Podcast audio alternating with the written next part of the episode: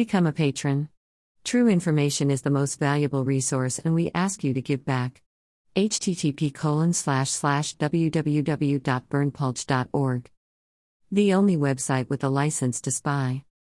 Sky News reporter Julia Bradley says protesters in Melbourne have turned on the mainstream media. We have seen protesters throughout the course of today, they've really turned on mainstream media, she said. One reporter was even put in a headlock, had urine thrown at him. Certainly, some violent scenes on the streets of Melbourne today. Email address. Subscribe.